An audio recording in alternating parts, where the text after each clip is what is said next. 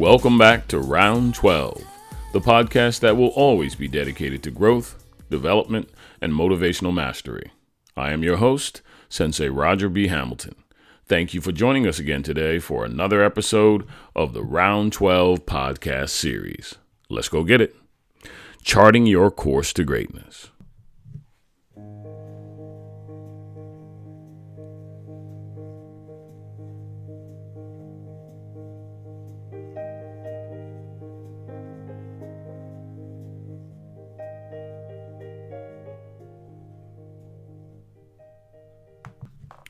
When I think of determination, I think of people like the dynamic N F L Hall of Fame linebacker Lawrence Taylor, L T, who spoke of determination so well years ago at his enshrinement speech.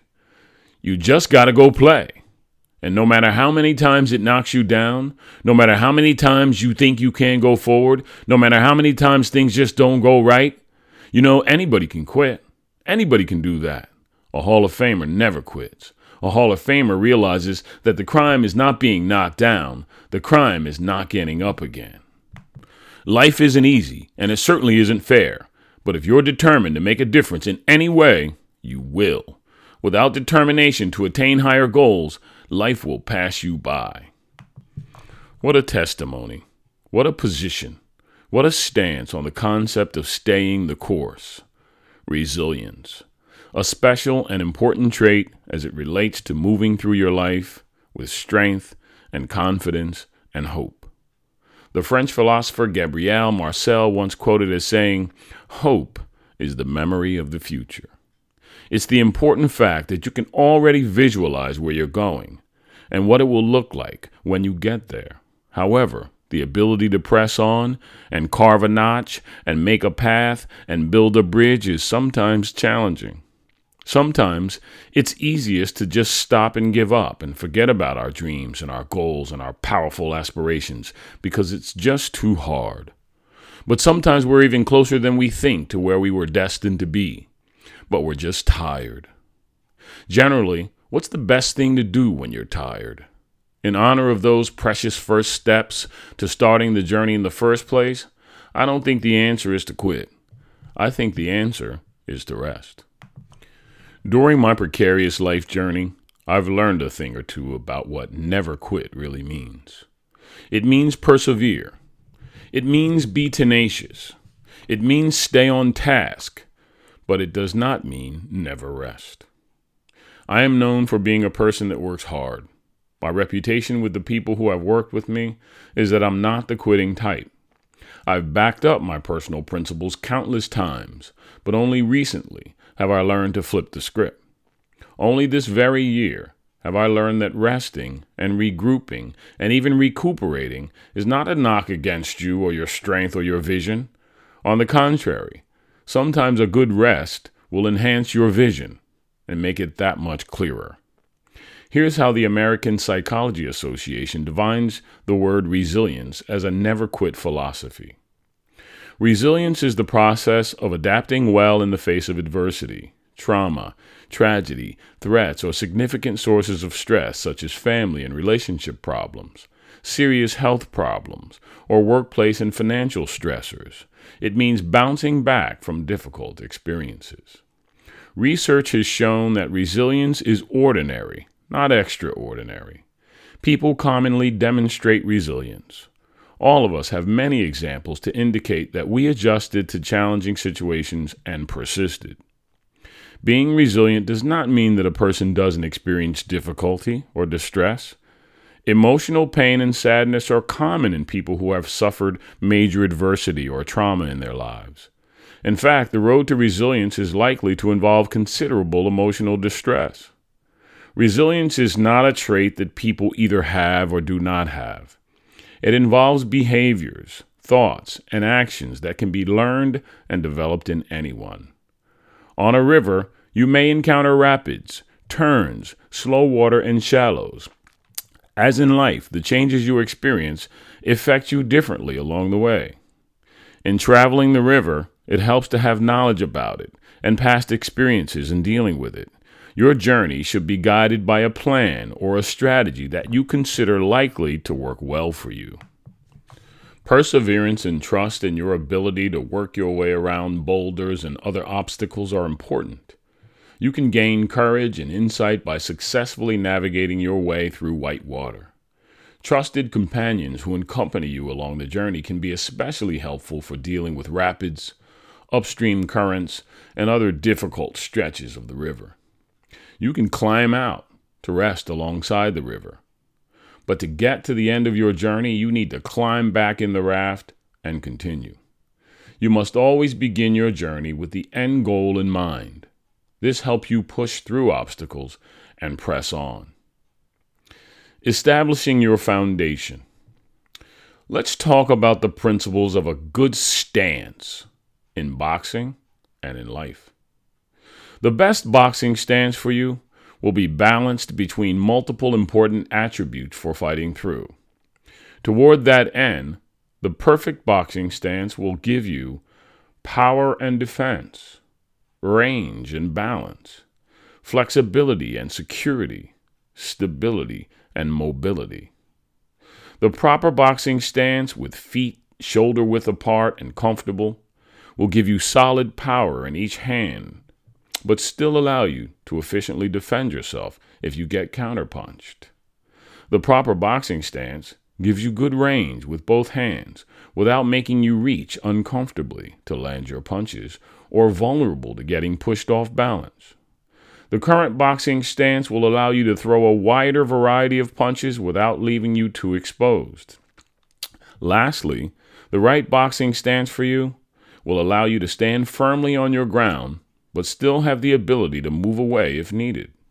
Again, as we've talked about before, the perfect stance is balanced. It gives you strengths without, without exposing you to danger.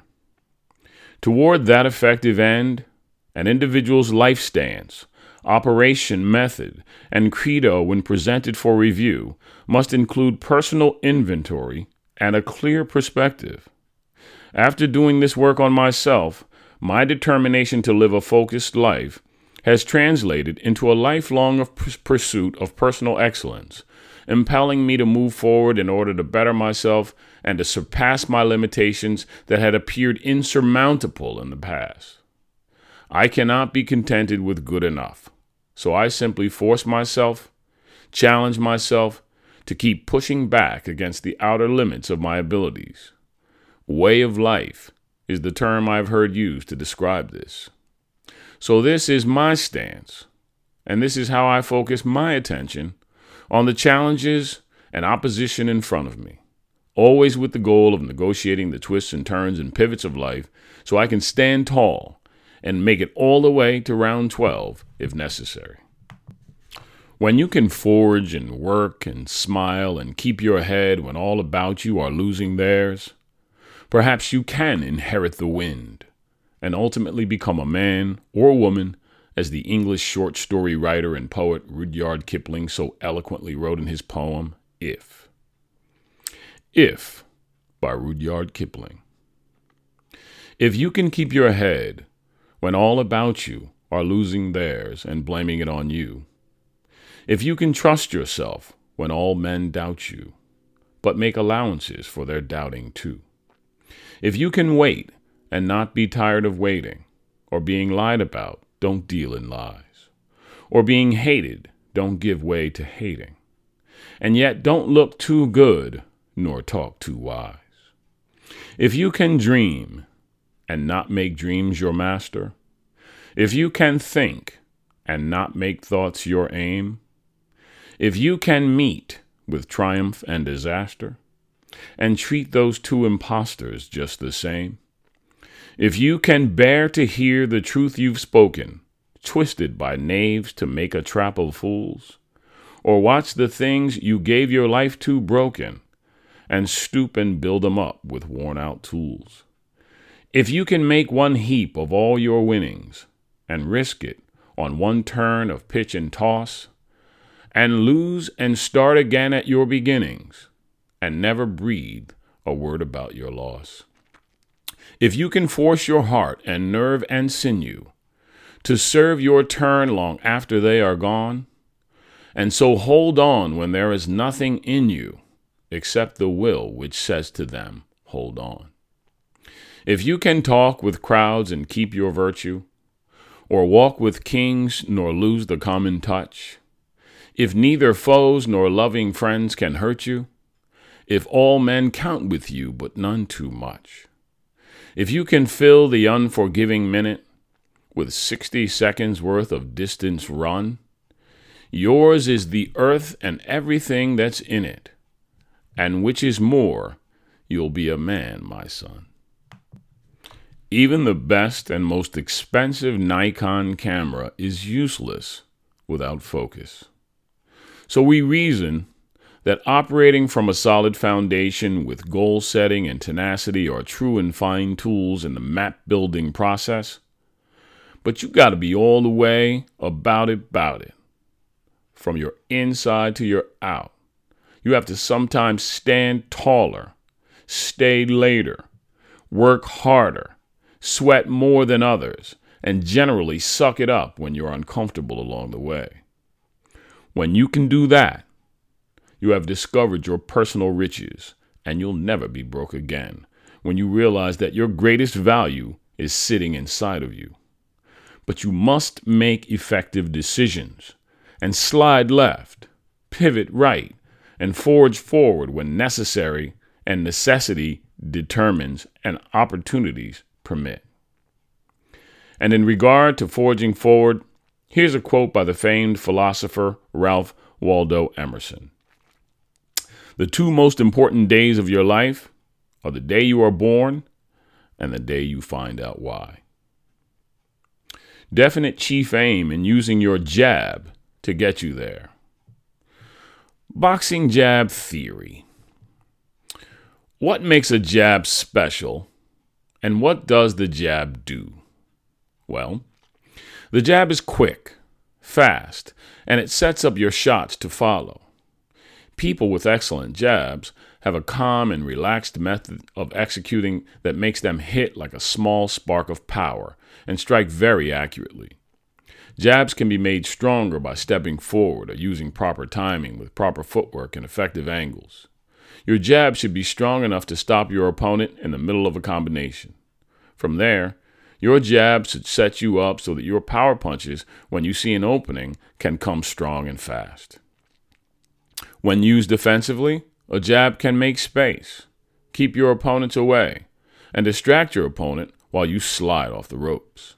The jab should be your rangefinder or your roadmap toward your final destination. And sometimes, when opportunity is right, your jab can even be thrown with power and thrust so that you absolutely clear the way for forward progress and stun the opposing force so you can execute your plan. When you plan your work and work your plan, you have the strength to see things through. You don't vacillate or procrastinate. When you want it, you make it happen. The world's greatest achievers are those who have stayed focused on their goals and been consistent in their efforts. This is what it sounds like in my head many days. Think of it what you will, but it has become my defined opinion that positive self-talk is the true key to running your life effectively. If all you ever hear from others is that your idea may not work or how difficult difficult it's going to be, you may as well toss your goals entirely. Unless the consistent voice inside of your own head whispers to you, you can do it, just keep working. Self-talk is the phenomenon of personal identi- identity being formed and reinforced on a daily, hourly, by the minute, by the second pace. We are constantly telling ourselves what we're made of, and constantly locking it in with personal commentary.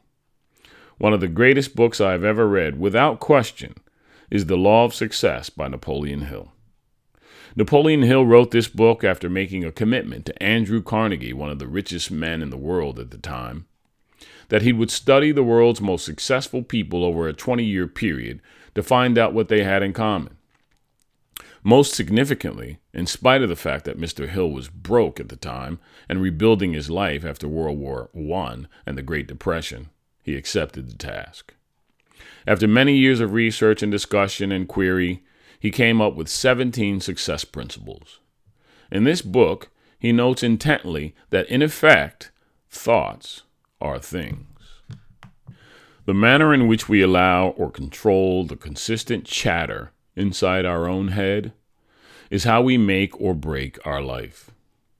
Outside of nature, every aspect of your man-made reality began as a thought in someone's mind.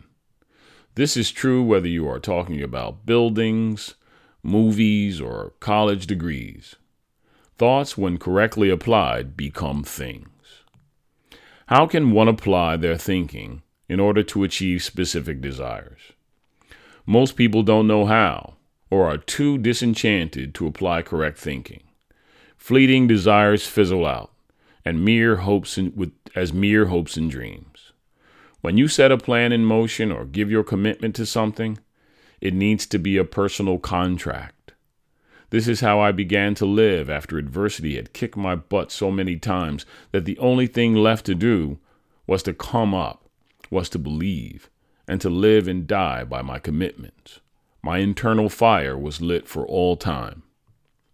Napoleon Hill states very simply that desire is the starting point of all achievement, not a hope, not a wish, but a keen, pulsating desire which transcends everything.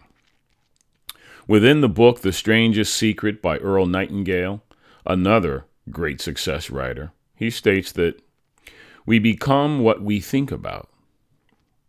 So the question becomes, what are you thinking about? Is it distracting you from keeping your word or climbing your mountain? You are literally attracting into your life the things you dwell upon all day. The generally accepted metaphysical term for this principle is the law of attraction. Malcolm X once said, "If you don't stand for something, you'll fall for anything." The same is true for your purpose, your direction, and your life code. Your word is your irrevocable bond. Formulating a definite chief aim. It is very important to know exactly what you want. The next step is to develop a black hole focus of desire for it. Become obsessive. Think about it night and day. Once you've decided upon your definite chief aim, all of your decisions and actions align with your major purpose. I don't know why it is that when a woman or man decides what they want, the whole universe seems to come to his or her aid to see that they get it. Autosuggestion and self-hypnosis. Also in his book, The Law of Success, Napoleon Hill introduces principles of self-hypnosis to engage the subconscious mind with the achievement of your definite chief aim.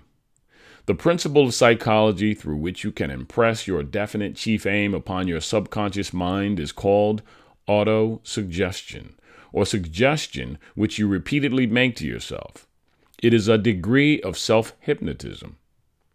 You are already giving your subconscious mind suggestions all day long with your own self-talk.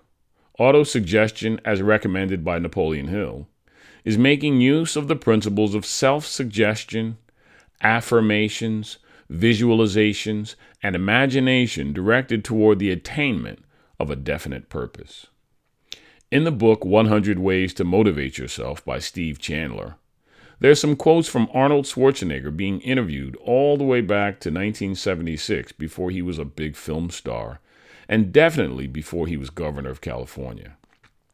When asked what his plans were going to be after he retired from bodybuilding, Arnold stated his own strong, definite chief aim, with a voice as calm as if he were telling me about some mundane travel plans, he said. "I am going to be the number one box office star, star in all of Hollywood." Take note of Arnold's use of autosuggestion and self-hypnosis. "It's the same process I used in bodybuilding," he explained. "What you do is create a vision of who you want to be, and then live it into that picture as if it were already true." That sounds quite simply, and it really is, the way it should be. But few people do it consistently, deliberately, purposefully. My guess is that those who apply these principles are up to five percent of the most successful people in the world. As each day passes, I am beginning to understand these principles and live by them, like my life depends on it, because in effect, maybe it does. Another profound example of the definite chief aim principle at work is the amazing and world-famous actor and martial arts superstar Bruce Lee. Like Arnold Schwarzenegger and many others before him, Bruce Lee did not just fall into fame and fortune and recognition by happenstance. His journey and prominence began first in his head and heart before the rest of us even knew him. After his untimely death, it was discovered in his files, a document which proves that he was a man who was also the beneficiary of the concept of autosuggestion. Look at what Bruce Lee wrote to himself before he became the mega star that he remains today, even many years after his death. My definite chief aim. I, Bruce Lee, will be the first highest paid Oriental superstar in the United States. In return, I will give the most exciting performances and render the best of quality in the capacity of an actor. Starting in nineteen seventy, I will achieve world fame, and from then onward till the end of nineteen eighty, I will have in my possession ten million dollars. I will live the way I please and achieve inner harmony and happiness. Bruce Lee, January nineteen sixty-nine. In many ways, this is proof positive that we are more in control of our own destiny than we even realize when we craft our desires, hopes, dreams, and mission statements. We are like construction engineers building the house of our dreams when we begin at the beginning with clarity of thought, desire and purpose, and all the goals laid out before us. Here's to the chosen few of us who find this out early, before the naysayers of life can get to us and plant seeds of doubt and forecasts of doom. If you can conceive it and believe it, you can certainly achieve it.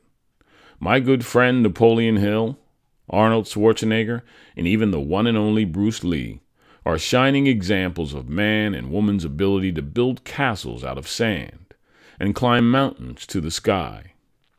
I am on my way, and I wish you the best on your journey as well. Mean what you say. Keep your commitments to others, but mostly keep your commitment to yourself. Here are a few guideline reminders for your journey to karate black belt, business executive, entrepreneur, or parent. Develop definiteness of purpose. Success and progress toward achieving your goals in life begin with knowing where you are going.